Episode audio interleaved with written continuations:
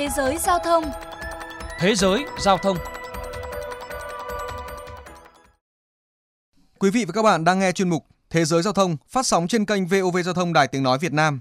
Thưa quý vị và các bạn, sau nhiều năm phát triển các giải pháp xe đưa đón tự lái, dự án Fabulos, hệ thống vận hành xe buýt tự động do Liên minh châu Âu tài trợ tuyên bố sẽ đưa xe buýt tự lái ra đường phố. Theo đó, từ mùa xuân năm nay, ba xe buýt tự lái sẽ được thử nghiệm trong điều kiện thực tế tại năm thành phố châu Âu.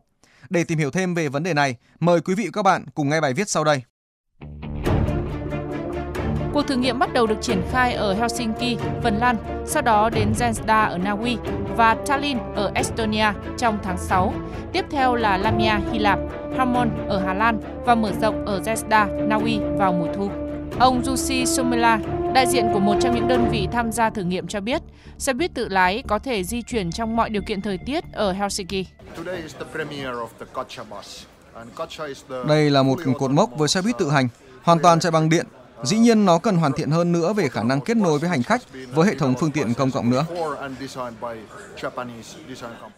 Một công ty thành viên trong nhóm thử nghiệm được nhận tới một triệu euro để thí điểm xe buýt tự lái ở hai thành phố. Các thử nghiệm thực địa trong năm mươi ngày sẽ đánh giá chức năng, khả năng tương tác và tính bảo mật xe tự lái ở mỗi thành phố. Các cuộc thử nghiệm sẽ được tiến hành trong đô thị với những thách thức khác nhau. Tại Gjenstad, Na Uy, xe buýt tự lái sẽ phải đối mặt với độ dốc đường lên tới mười hai phần trăm do địa hình đồi núi. Ngược lại, các xe buýt tại Lamia, Hy Lạp sẽ phải đương đầu với cái nóng khắc nghiệt.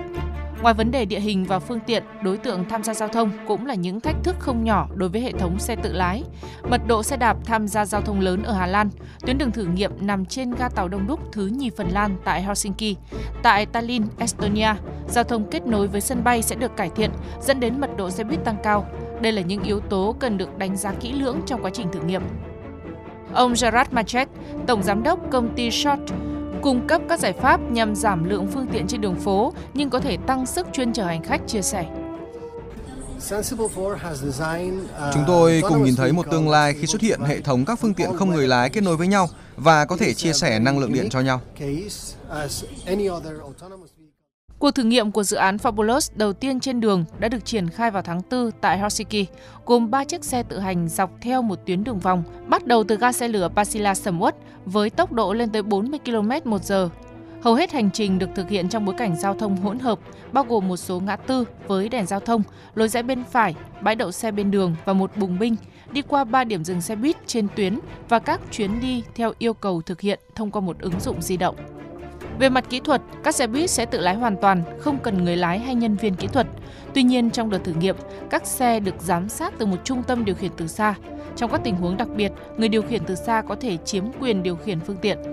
Mới đây nhất, ngày mười lăm tháng sáu, xe buýt không người lái tiếp tục được thử nghiệm tại thủ đô Tallinn, Estonia. Đây là sáng kiến chung do chính quyền thành phố Tallinn, Đại học Công nghệ Tallinn, Tatech và công ty Naya của Pháp phối hợp thực hiện. Mỗi chiếc xe tự lái đều được trang bị camera, cảm biến va chạm, máy quét khoảng cách bằng laser và thiết bị định vị toàn cầu, cho phép tự di chuyển trên tuyến đường được lập trình sẵn. Trong quá trình thử nghiệm, nhân viên kỹ thuật sẽ có mặt trên xe để hướng dẫn hành khách và kịp thời xử lý khi gặp sự cố. Do quy định giãn cách xã hội vì cô vít mười chín, mỗi chuyến đi chỉ cho phép tối đa bốn người, tuy nhiên sức chứa thực tế của phương tiện là lớn hơn. Có thể nói việc áp dụng xe buýt tự lái trong các thành phố thông minh sẽ giúp giảm đáng kể lượng khí thải carbon dioxide, hướng tới xây dựng một hệ thống giao thông công cộng thông minh và thân thiện với môi trường.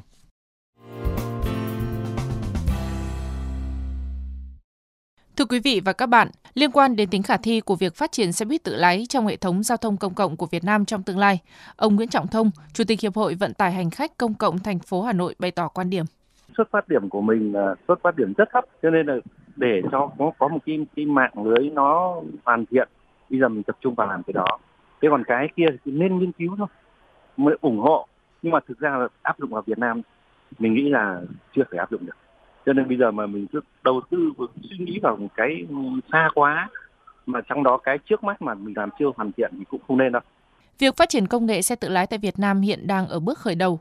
Một số doanh nghiệp trong nước đã tiến hành chạy thử nghiệm xe tự lái vào cuối năm hai nghìn không trăm mười chín vừa qua. Tuy nhiên, để công nghệ xe tự lái có thể ứng dụng rộng rãi trong thực tế vẫn còn nhiều khó khăn. Đến đây, chuyên mục Thế giới Giao thông xin được khép lại. Hẹn gặp lại quý vị và các bạn trong những chuyên mục sau.